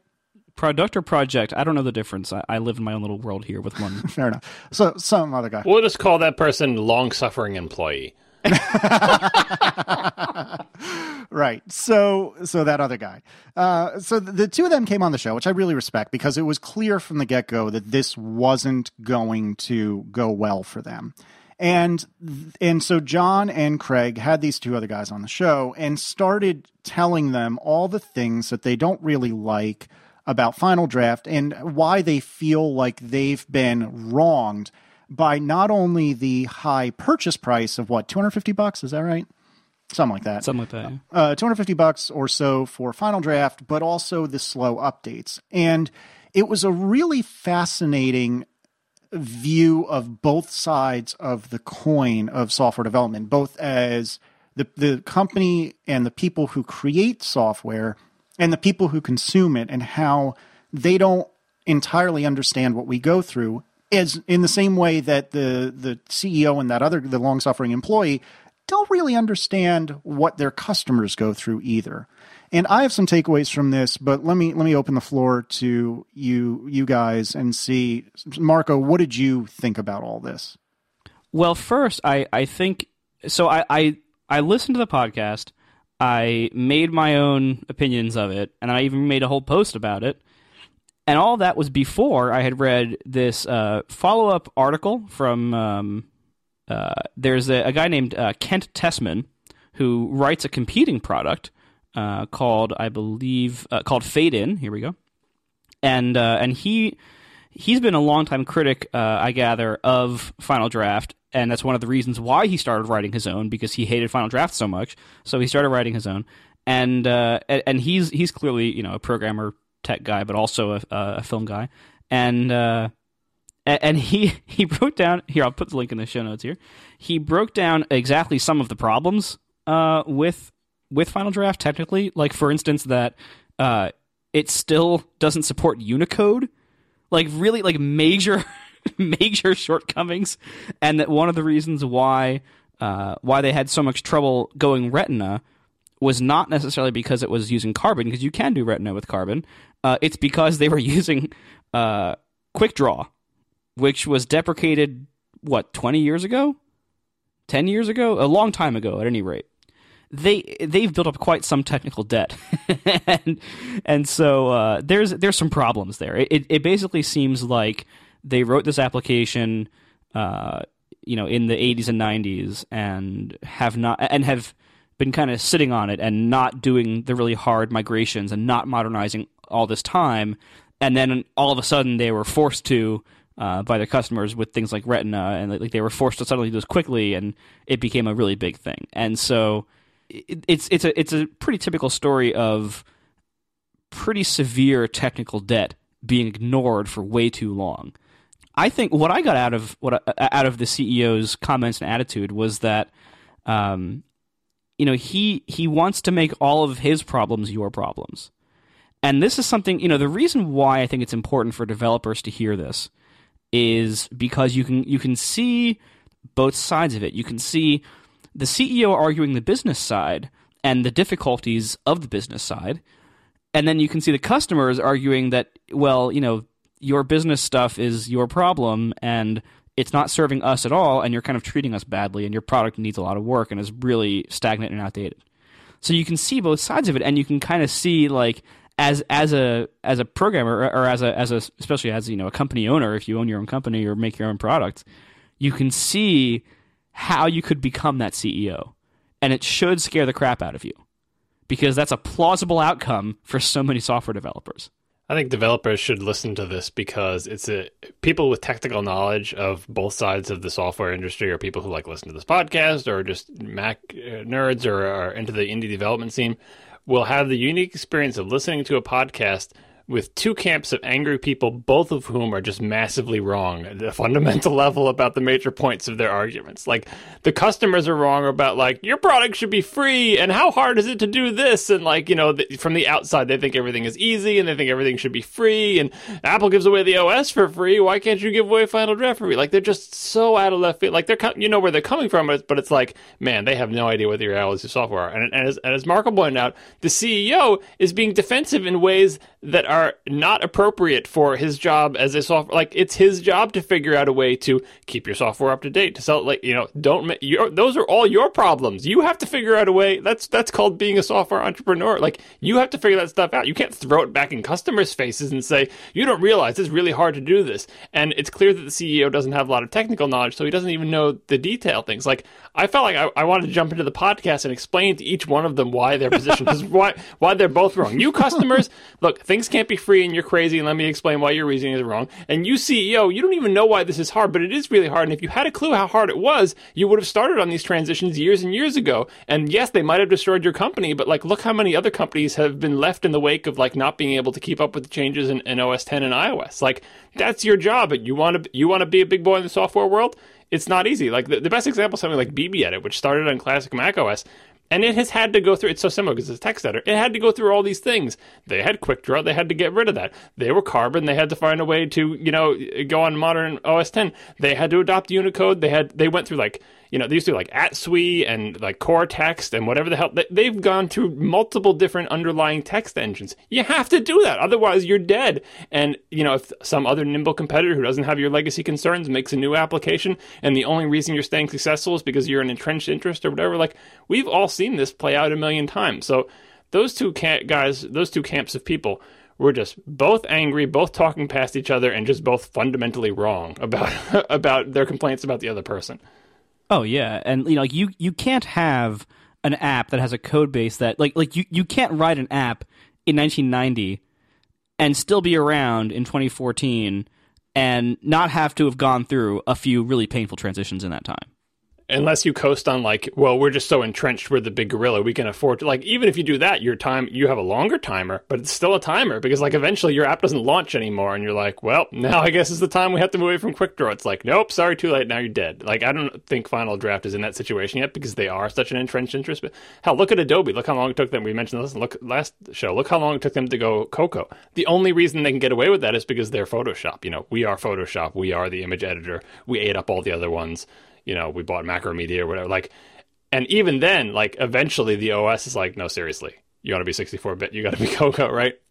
Like, even then they're forced to upgrade. But yeah, the Final Cut, the, the, the CEO didn't understand, doesn't seem to understand what his what his company does or should be doing Like, what is how does what does your company do? We sell and maintain a software application. Like, that's a dynamic business. You can't just keep making the same thing and like expect I don't know, expect everyone else to do your job for you and to make it so that you don't have to your company doesn't have to do the hard things. I, I don't know. Yeah, and there were some quotes in this that eh, only a handful that I'd like to quickly go over uh, that that just really uh, stuck out to me. So one of them, and actually John, you already quoted it, was well. And this is uh, John and Craig. Well, Apple gives an entire operating system away for free. No, that wasn't them. That was the CEO citing that as oh, was it? a problem that they have. Yeah. No, I think it was. I think it was the CEO pointed out to them that they make money from selling the phones, but I think it was the the uh, the complaining customers who say uh, if it wasn't the OS, it was something about like look how cheap software is. Like software right. has been devalued, therefore your thing should be one dollar free. It's like selling telling Adobe that Photoshop should be free or like ten cents because Angry Birds is ten cents. Well, to be fair, they they were not complaining that Final Draft is not free they, from what I gather, they were complaining twofold: both that it is not a high enough quality product to be worth the high price anymore, and that the upgrades are not worth the upgrade price because of how little progress is made, relatively speaking, in each upgrade. That that seemed like their bigger complaint, not that the app should be free or very very cheap. It seems like they'd be very happy to pay the two hundred fifty dollars for the app if it was a better app. Well, but th- but even then, they want to pay two hundred and fifty dollars ten years ago and never pay again and just and, and continually have the app updated. I didn't get that impression. I don't. I definitely got that impression that that's like. Yeah, I did not. That they would. That I think that I got the impression that they would have hated to sp- spend two hundred fifty dollars way back when, and then they just want that app to work forever and to continue to be updated with the OS and to get Retina and to get Unicode support and everything all for free. Like they, they seem to have an entitlement complex that was not not proportional to the the value of the the value that they're deriving from the software. And it was kind of like compounded by the fact that this is crappy software that hasn't been updated, so they feel burned by any amount of money they put towards it. Like it's mostly because they have a resentment. Like they feel like they have to have this program because like everybody uses it. And I think that's the, that's the core of their dissatisfaction is like it's like an abusive relationship with like, well, you have to get Final Draft because everybody uses Final Draft, and then you're you're already bitter at this thing. And if it's not the most amazing program that you that does everything perfectly, then you're just going to be pissed uh, when anything is wrong with it. And there seems to be a lot wrong with this program. Yeah, I think Marco is is right though that I don't think they were embittered necessarily about paying for it. It just seems that they they thought that it was an order of magnitude too expensive. And I'm making numbers up. I'm putting words in their mouth. But instead of $250, it should be $100 up front for the first release and like 20 bucks for every supplementary release. And additionally, I think they were extremely embittered that these upgrades or updates, whatever they called them, were a heck of a lot of money, and even I would probably agree to this, a heck of a lot of money for really not that much update. And Retina was cited several times. I think they said it was like hundred dollars for the Retina up, upgrade update, whatever it was. It was like eighty bucks or something. And like maybe I'm crazy, but if it was a it was an application that I use for my livelihood, I would pay eighty dollars for a Retina upgrade. Like I I wouldn't blink at that because like say say you are use Photoshop to do your work, you're a graphic artist, and a Photoshop update comes out, and the only upgrade in it is that the UI is Retina and like a couple of bug fixes, and it's eighty dollars for the upgrade. I mean, I would pay it. Wouldn't any of you pay it? Yeah. I mean, I suppose I would. I mean, like maybe we, we have different. I guess we, we probably value software differently because we kind of know what goes into it. And but like, but it's not like it's like fifty grand. I mean, it's not you know, it's not a site license to some CAD program. Like like it could. They just don't know. Like Uh, they're just that's why I think they just they're getting used to the world where everything is like cheap or free and but it's like but this is part of your livelihood. This is how you make money and uh, I think it all gets back to it's because they don't like this tool. They feel like they're forced to use it. If they had their choice they would use something different and better and it's like if you're going to force me to buy it and then now suddenly I'm not happy but like say you hated Photoshop and you needed it for your work like it's like say you hate Microsoft Word and you have to get it because you deal with stupid people all day who insist that you send them everything in doc format right? then you, then you'd be then you'd be pissed that the only you're going to do like a, a, an eighty dollar upgrade to Office for uh, and the only change was that it was Retina and compatible with Mavericks. Then you'd be pissed, but it's most you're mostly pissed because you hate Word so much that any money you put towards continuing this charade of having to use this program on behalf of other people, like that's where I feel like they're coming from. Uh, I think it's that, but it's also that what was once a decent product has stagnated. The impression I got, and I've never used Final Draft, but the impression I got was that it was at one point a good thing. Like what they were saying about how, by based on the length of the PDF or the printed document, you could take a guess at about how long the script was. That was very cool, and apparently something that, that at least the CEO seemed to think that that was unique to them. Well, anyways, it, the the product started pretty solid and pretty good, but kind of never really went anywhere. And and these these two guys, John and Craig, were, for example, really embittered that it took so long to get Retina support in there. And then on top of that, they got charged for it. And so they were saying to the CEO, You knew this was coming. You knew this was coming. How did you not figure this out? How did you not do it? And at first, I, I, I was like, Well, you know, it's hard. I still don't have my fast text update out for iOS 7 because I'm a slacker and I have better things to do with my time. But, you know, I can understand that. Well, then the CEO says, and this is another one of my quotes, you know, well, we're 40 people. And I think to myself, okay, so how did you not get Retina done with 40 people?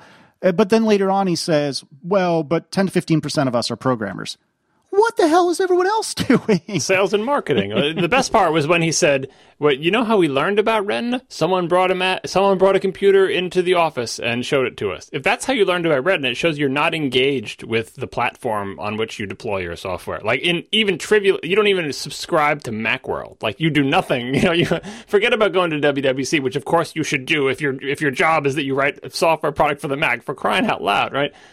Uh, the, the yeah, this was kind of depressing. Like the CEO, like he did himself and his company a disservice by coming on this this program and saying all these things because every word out of his mouth was like Marco said. It's like the answer to every single one of his comebacks was like, "That's your problem. That's not my problem." Like, yeah. you know what I mean? It it may be that the natural way of things is that you've now painted yourself into a technical corner and you must go out of business, and it will be a blessing for the industry because we can all give our money to these other hungrier developers who, if they're unlucky, will go through the exact same cycle as you get big, become popular, not update their software for a decade, uh, f- crumble under their own weight, and the cycle will continue. But like, that's not your customers' problems in any way, shape, or form. And so, like, it's, I don't, I guess he doesn't have people telling him, don't go onto a program and, and tell even when your customers are actually wrong about like everything should be free and you know all this stuff like don't you can't go onto a program and, and tell them about all your woes and and and they're, they're going to go oh well now I like I guess maybe he was hoping for empathy like that they would put themselves into his shoe as the uh, non-technical CEO of a company that made terrible strategic decisions for the past decade and go oh well now I feel bad for you. It's all right. I feel better about buying your software I mean, and one of the and one thing I, I noticed, Casey, you have this in the notes, and and uh, so I might as well bring it up now. Um, one of the one of the more interesting parts of of this dynamic, I thought, was that the CEO opened the conversation basically by saying that they've done surveys, and I believe it was ninety two percent of the of the people said that they are very happy with Final Draft, and therefore they think they're doing great. And and like that's so flawed on so many levels. Like, and and they and uh, and and John and Craig briefly uh, mentioned like, well, you know, that's kind of like that's only people who responded to the survey, which is obviously going to be mostly people who like you or you know like it's that's so not a random sample of what people think of your product. And and the CEO's entire attitude seemed to just be that well we we we keep hearing from people who like it and therefore everything's fine and we don't have to, like his attitude from the very beginning was we're fine because some people like us and therefore we don't need to make any changes at all. And it's so easy for people to fall into that trap. It, you know if you select what you're listening to and and I've I've never seen this app and even I know everyone hates it. Like I've no, I've I've heard about this app for for years now of about how much people hate this in random you know edge conversations here and there. And not even being in the business, I know people hate it. That obviously that's a pretty widespread problem, and it's so e- it's so easy to surround yourself only by the uh, the inputs that you want to believe. Um, I'm sure there's a term for that. Like there's, it's so easy to fall into that. That this guy, honestly, I think he honestly thinks that everything's fine, that he's he's in complete denial of any major problems, and therefore, that's I think why he was so weirdly defensive and aggressive uh, in his responses. I don't know if I really believe that he was sincere, that he really believed that, but like it, it's possible because the denial is pretty strong. But like, I think the reason you've heard about it and I have as well, even though we're not screenwriters, is because we travel in software development circles, and anybody who knows anything about software can look at this application and you can you can smell like the death on it, you know, like like even if even if you don't know it's using QuickDraw, you're like, oh geez, this program has not been updated for a while. Like you see old, we, I, I again I have no idea how this looks, but I bet we could pick up like it's using older controls when it should be using newer ones, like maybe for a long time the text wasn't properly anti-alias or looks like it was rendered differently because it's QuickDraw and like you know just we could tell that it, that there are problems with it. Uh, and the reason I, I think he may be right if you took a random sampling of their customer base is because their customer base are not technical people and they view this as kind of like especially if you if since it's such an institution they view it as if you want to become a screenwriter this is what you get and this is the tool you deal with and everyone complains about it but like you know, you might as well complain about the weather because to do your job, you have to use Final Draft in the same way that you might say you have to use Photoshop if you're a, do a graphic designer. You just, you know, there's no no other choice out there. But they're non-technical people, so they're not equipped to to understand what's wrong with this program and why, and and they're more willing to accept that like whatever's wrong with it, like well, that's just the way it is. What can you do? Uh, so in that respect, they may have good survey responses, but the thing it makes me think of in the worst case scenario is I will bet you in 2007, 2008, 2009, maybe even 2010, if you were to survey all BlackBerry users, they would say they love their Blackberries. And it doesn't matter. BlackBerry RIM is still doomed, right? You could think, oh, the people who have Blackberries love it. It's like, yes, but it, the time has passed it by. And customers may have it and may love it, and maybe Stockholm syndrome, or they maybe not know better. But like from the outside, we all can see, bye bye, Blackberry. Yeah, and the, the other thing that I found interesting about this, and it's the only other quote uh, that I that I want to bring up, is apparently there was a feature called they they called it Collaborator, which I, I guess was some sort of collaborative writing thing where you can work on a screenplay. Two people can work on a screenplay at the same time. SubEthaEdit. Yes, it sounded a lot like that. Yeah, that's a very that's a very good analogy. And so they said, and and this should be pretty much verbatim. CollaboWriter was built when it was on a peer to peer technology with no security. It would still work like that today. What they were saying was when they built this feature that was designed to be used between two people, probably not co located, they did it without even thinking about firewalls. And I, I, unless they wrote it in 96, are you kidding me? Like, how is that okay? And that just completely sealed the deal in my mind. That screenwriters don't have firewalls, Casey. You think they have IT departments? They're they're lonely people in their apartments with mm-hmm. dial-up internet connection, slaving away on the next great script. Yeah, and every router since ni- since 2001 hasn't included a firewall in it. But yeah, he he wouldn't know about this stuff anyway if he was talking about it. But yeah, but yeah. And that's the thing is, I mean, that is such an obvious technical hurdle that you would have to get over to do that kind of feature. And they shipped it at least for a little while, and I guess they've pulled it since.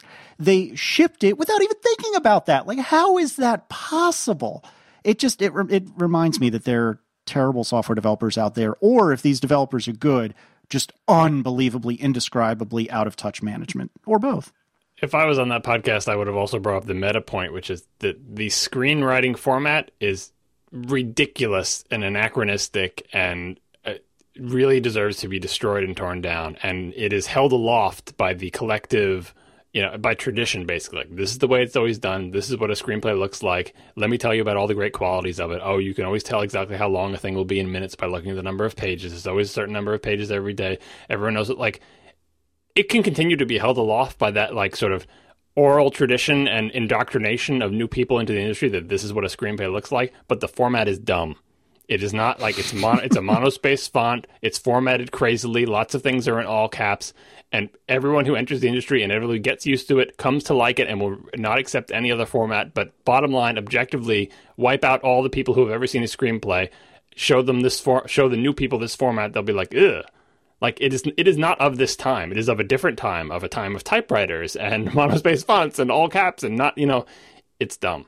And so, I, what the best, the ideal thing to happen for the entire industry would be to not only for Final Draft to be disrupted, but for the entire screenplay format to be replaced by something better. I have dim hopes of that ever happening because if there's any group of people who is not not raring for you know amazing disruption innovation, it's it's screenwriters in the entertainment industry. They just want their format. They want it to be the way it is. They just want slightly better tools to work on it, and they will consider that a, vic- a victory. But from the outside, it's clear that the screenplay format is stupid.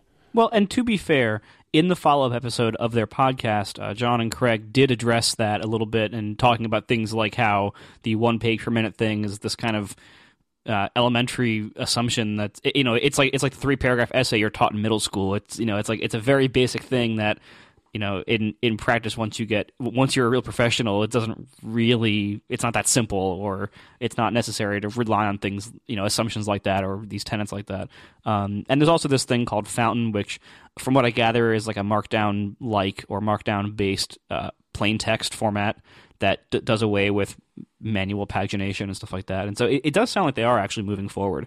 And and the problem really uh, seems to be that that uh, final draft is not. And because Final Draft has this this position of power right now, where you know, or at least they have to date, where they were the standard, and they have their own file format, and they're they're like you know they're relying on these invariants that okay, well, pagination matters above all else, and all this other stuff, and then and the reality is that that industry is being disrupted just like so many other uh, technical industries where now there's a whole lot of other apps coming out, some of them cheap and terrible, but some of them good, uh, that are doing things more in a more modern way. And and that's the problem. Like, you know, just like so many other industries, uh, I don't think it's going to be like I, I don't think Final Draft is going to be disrupted and replaced by one thing. I think it's going to end up being disrupted and replaced by a few standards and then a few different apps that read that read and write those standards. And it seems like um, this fountain format is probably going to be that standard. But again, we I, I think it's funny now. All three of us are talking about something we all know nothing about. Yeah, we're going to get all the email of people explaining the various features of the screenplay format Yeah. that were created intentionally for a specific reason, and like, and I'm sure like the formatting and the layout and everything eh, has had a purpose originally, but some aspects of it are clearly just artifacts of the technology that was available at the time, specifically. You know the all caps, the monopace font, the, the layout uh, being done basically by a series of spaces with the monospace font. Like all those things are done because that's what you had. That's how you know you weren't going to typeset it like a book because that's not efficient for the production process. You need people to be able to type these things up. It's kind of the same way that you see like the the uh, opening parentheses used to make ASCII art to make the little boxes on the front of legal documents. Marco must Yep. be familiar with this phenomenon. Like, Oh, yeah. like the fact that that's still it doesn't really matter as much in legal documents. It's like whatever, lawyers, everything they do is all made up and crazy with their legal language and everything. But screenplays could benefit from a format that took advantage from of modern technology. Keep all the good stuff about the old format in terms of uh, visually blocking out things with white space and making it easy for actors to read and all. You know, all I don't. I'm just making up what the features may be of the format. There are probably good things about the format, but the bad things are just being carried along like those parentheses on legal documents, and they just they're just ridiculous at this point. All right. Thanks a lot to our three sponsors this week: uh, Picturelife, HelpSpot, and Squarespace. And we will see you next week. Now the show is over. They didn't even mean to begin. Cause it was accidental. Oh, it was accidental. accidental. John didn't do any research. Marco and Casey wouldn't let him. Cause it was accidental. Oh, it was accidental. And you can find the show notes at atp.fm. And if you're into Twitter, you can follow them at C A S E Y L I S S. So that's Casey Liss, M A R C O A R M E N T Marco Arment S I R A C U S A Siracusa. It's. Accidental.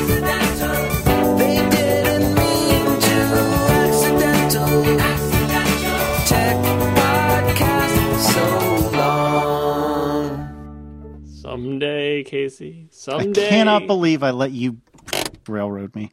Well, the Scriptnotes is timely.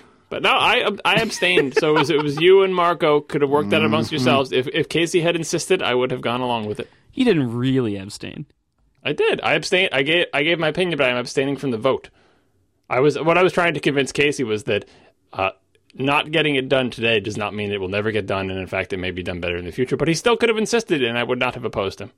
Why don't we just do it next week? We'll say right now, next week will be software met- methodologies, and nothing will happen. Bold statement. Nothing. Yeah. When when Apple buys Nintendo, we won't talk about it at all. Yep. Oh God! Now you've jinxed it, and we'll never talk about it ever. This podcast will end. if it results in Apple buying Nintendo, your co- your sacrifice will have been noble.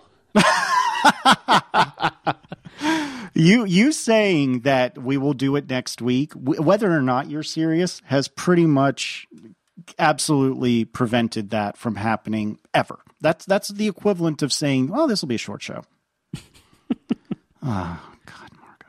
If Apple buys Nintendo, and there's no John Siracusa podcast to talk about it, did it really happen? Yeah. I, I, oh, this is my third podcast in like three days. I did an incomparable. I did Command Space. Now we're doing this. I, I'll have to just take a rest to get ready for the big Nintendo announcement. Oh, I hate you too. I know. And we didn't even talk about driving with glass. That was one another Marco topic. Yeah, I mean, is there that much more to say on it? I, I just wanted to say that I have looked into this zero amount, as is my way for this show. But what I assumed when I saw the headline of that story flying by on Twitter was that they were only lobbying to allow you to wear it in the car. Like, for example, if you get it with prescription lenses and you need them to, to see to drive, they didn't want they wanted to make it illegal, so you, you know, didn't want it to be illegal for you to merely wear them. Uh, I didn't think they were lobbying for it to be legal for you to to have it turned on and using it. But uh, since I didn't read any of these articles, I have to say I don't know. Did you did you read them and you can tell me? Um, I don't think we. I don't think we know that much to that much detail. Hell, but might as well address this here. Um, I, I've mainly heard mostly support of of my position, uh, and briefly, my position is that for Google to to lobby to actively lobby against states that want to prohibit glass use while driving, um, I think that's incredibly irresponsible by Google. And you know, it, it, I, I think it's you know, pretty much all reasonable people agree that texting while driving is is dangerous and should be prohibited uh, and and certainly avoided. Um, people will do it anyway, but but I think I think even the people who do it know that it's unsafe and wouldn't really argue that strongly that it, that it was safe. Um, and I think texting while driving and using Google Glass are pretty close. Like I don't think there's a huge difference in safety in a car between doing those two things. I don't think one is dramatically more safe than the other. There, it's both like it's engaging your visual attention um, in a way that like you have to like interact with a with like a multi-step process with a computer system where you're not looking at the road. And Well, actually, now that I've thought about it for the five minutes that you've talked, what about if they are envisioning something like the HUD on your M5? there's arguments that people have made that say things like, well, this is just like looking at a nav screen, or it's just like looking at a heads up display. And I think the difference is that, you know, a, a first of all, nav screens and heads up displays are designed very, very carefully and conservatively to be like maximally safe and, and also to minimize how long you have to look at them in ideal cases. Um, some of them go as far to be like you can't even like some of them won't even let you enter an address in navigation if you're moving, for instance. Like there's all sorts of safety things that that car systems use to either prevent or discourage you from using it very irresponsibly. Um, things like you know how DVD players, some, some, like sometimes there will be these DVD players that will that can play video in the front seat, but you can only technically play it while you're parked. And yeah, some people will will hack that and disable it, but like there's all these things in place for for things that are installed in cars, especially things that come stock from the manufacturers. There's all these safeties in place to to try to make them as as non-distracting as possible. And like a heads-up display displaying your speed, well, that's you know that's no more distracting than a speedometer. You don't have a lot of reasons to like stare at that for a while. Well, what if the heads up display in your glass was showing nav overlaid on the street in front of you? If that is what it's showing, that's fine. But I think uh, again, this is like a human nature, human behavioral kind of thing. Um, th- the reality is, like, we've banned in most places, we've banned handheld use of cell phones. Now, you could also say, well, what if you're using the cell phone in your hand looking at a navigation screen? And that's in places where handheld cell phone use is banned, that's banned. And I think this is one of those cases where, you know, the reason why that's banned is that yeah, maybe you might be doing that. But there's also a very good chance that a lot of people who who do that are also going to like, you know, oh, send a quick text. It'll just take a second. You know, like and and there's, there's all there's all this potential for these multi-purpose general computing systems like smartphones, like glass. There's all all this potential for misuse.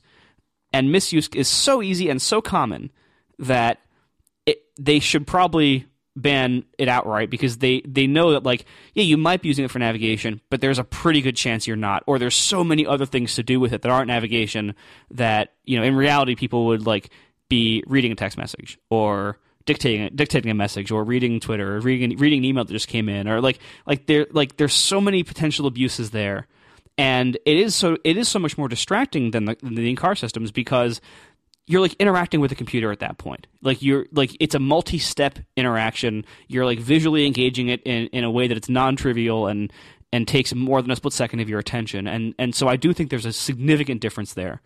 And and and some people have also said like, oh well, what if glass is you know what if you can wear it but you have to keep it off? Again, same thing. Like how you can't tell from the outside whether it's on or off. So a lot of people would just sneak by and say, "Oh, well, you know what? I'm just going to leave it on because you know I'm responsible. I'll be okay," and that's a problem too. Well, that's why I'd like to know what Google was lobbying for. Like, basically, were they lobbying for you're allowed to wear it, but it has to be off, versus you're allowed to wear it and use it? Like, I'm pretty sure it was the latter. I, am I'm pretty sure they didn't distinguish between on and off. That they just wanted you to be able to wear it. Yeah, well, like I think Google's bet, and I think they're right on this bet, is that augmented reality, as they call it, is probably the future of more or less everything. But I think you're right that uh, if that is the future of everything, we are unfortunately going to have to wait for it to be built into cars because then it will be more or less single purpose. Uh, and even if it's the exact same technology, the exact same kind of display where it like overlays the nav on top of the street in front of you and shows you where you should turn with a little arrow, like you can imagine lots of really cool features. Like because I think that is actually safer than looking down at a nav screen, like to see the little arrow and your little picture of your car going. If you could just continue to look out the window and it just looked like a, a little red line was painted on the road turning to the right, that's safer. And I think that is definitely coming.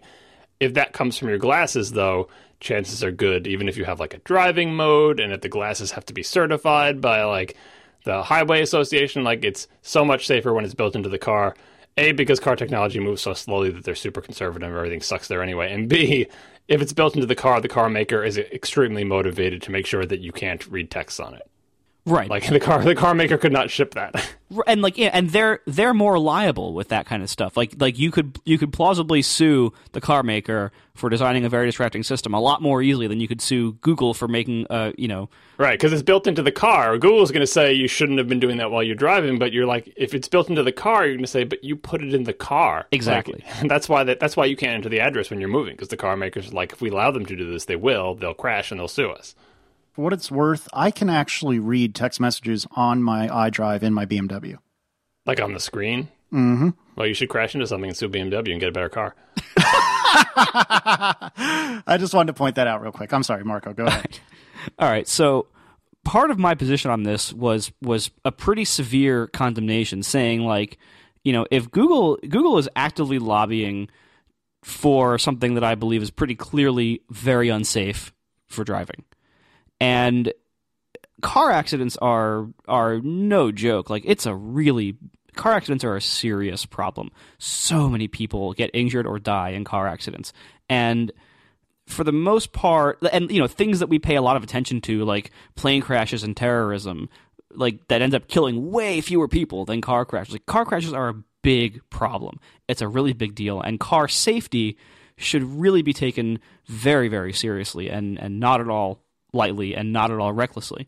And so for Google to actively lobby against car safety, basically, to actively lobby for their own self interest in a way that's that's pretty clearly unsafe uh, in, in in general use uh, for cars, like people are probably going to die as a result of that.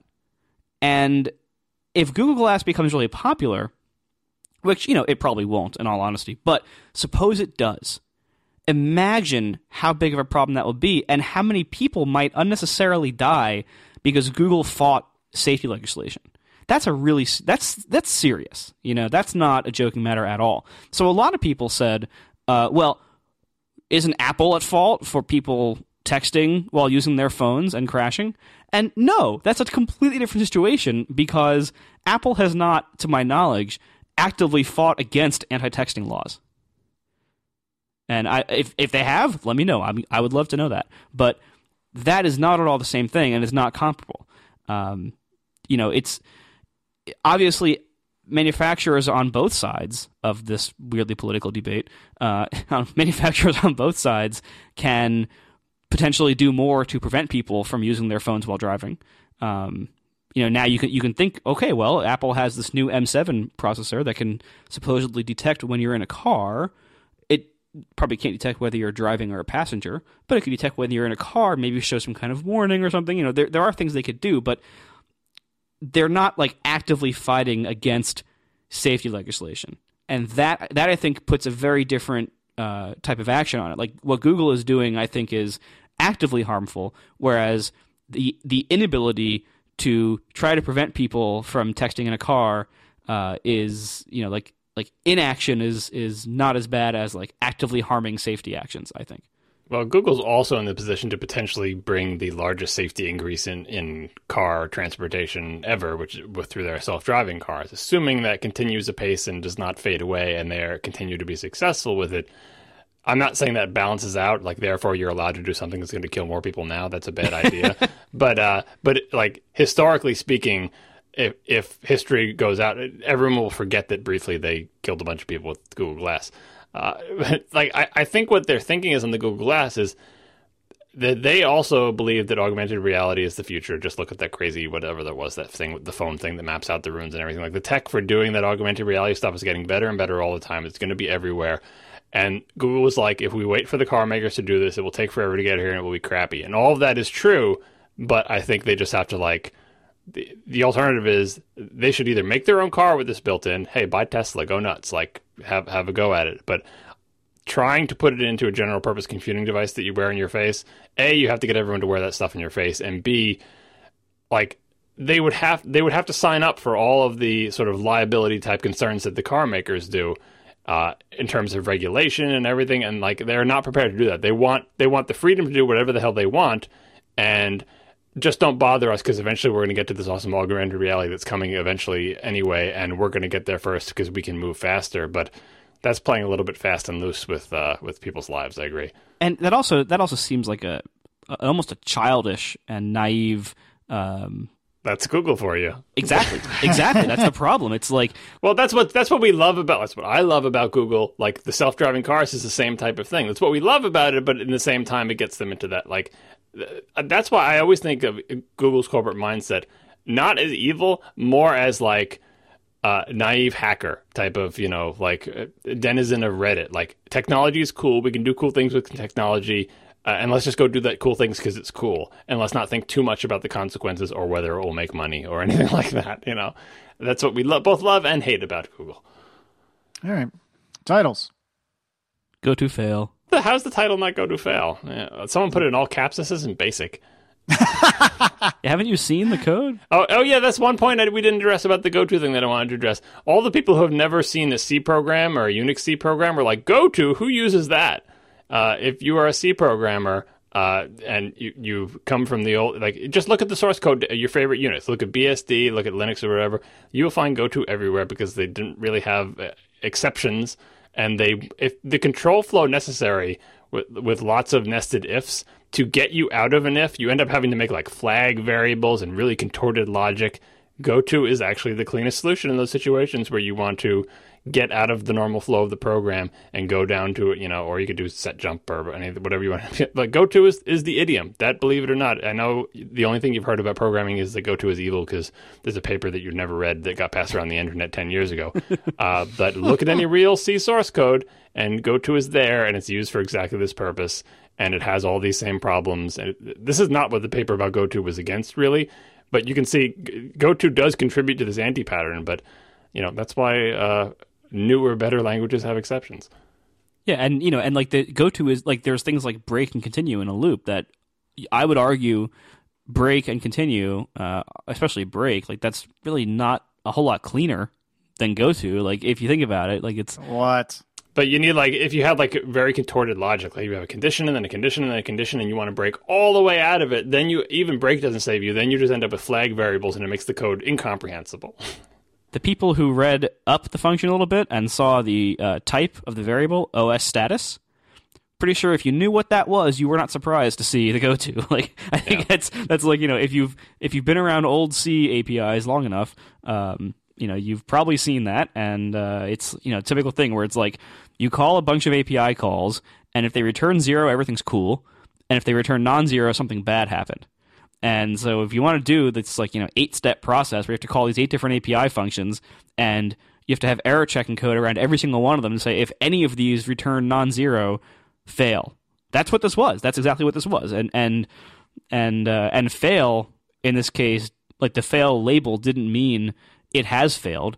The fail label was the destination of where to jump to if it ha- if it had failed, which is basically like go to the end, like go to the end of this logic block. That's what it was. That's another uh, Objective C thing that we could have talked about in the Copeland 2010 show. Is that you know the, the, it, it's the convention in, in basically Cocoa, not so much Objective C, but Cocoa, to not use uh, exception exceptions for control flow. Is that correct? Yeah. Yeah, I mean, except like in Objective C, objections like are by by like policy and uh, and like the API norm, uh, objection uh, exceptions are not meant to happen in in running code most of the time. Like it's not meant to be control flows. You said like it's it, they're meant to, like you're probably not meant to catch an exception in Objective C. Right, like the, the and it's not like so much a language feature as it is an API convention, but still that that type of thing leads you to these like the tedium of of uh, you know uh, you know uh, write param error conditions, you know where you pass a, an address to some error thing that's going to get filled out, or return values where it's some status, whether it's OSStatus or any other type of thing.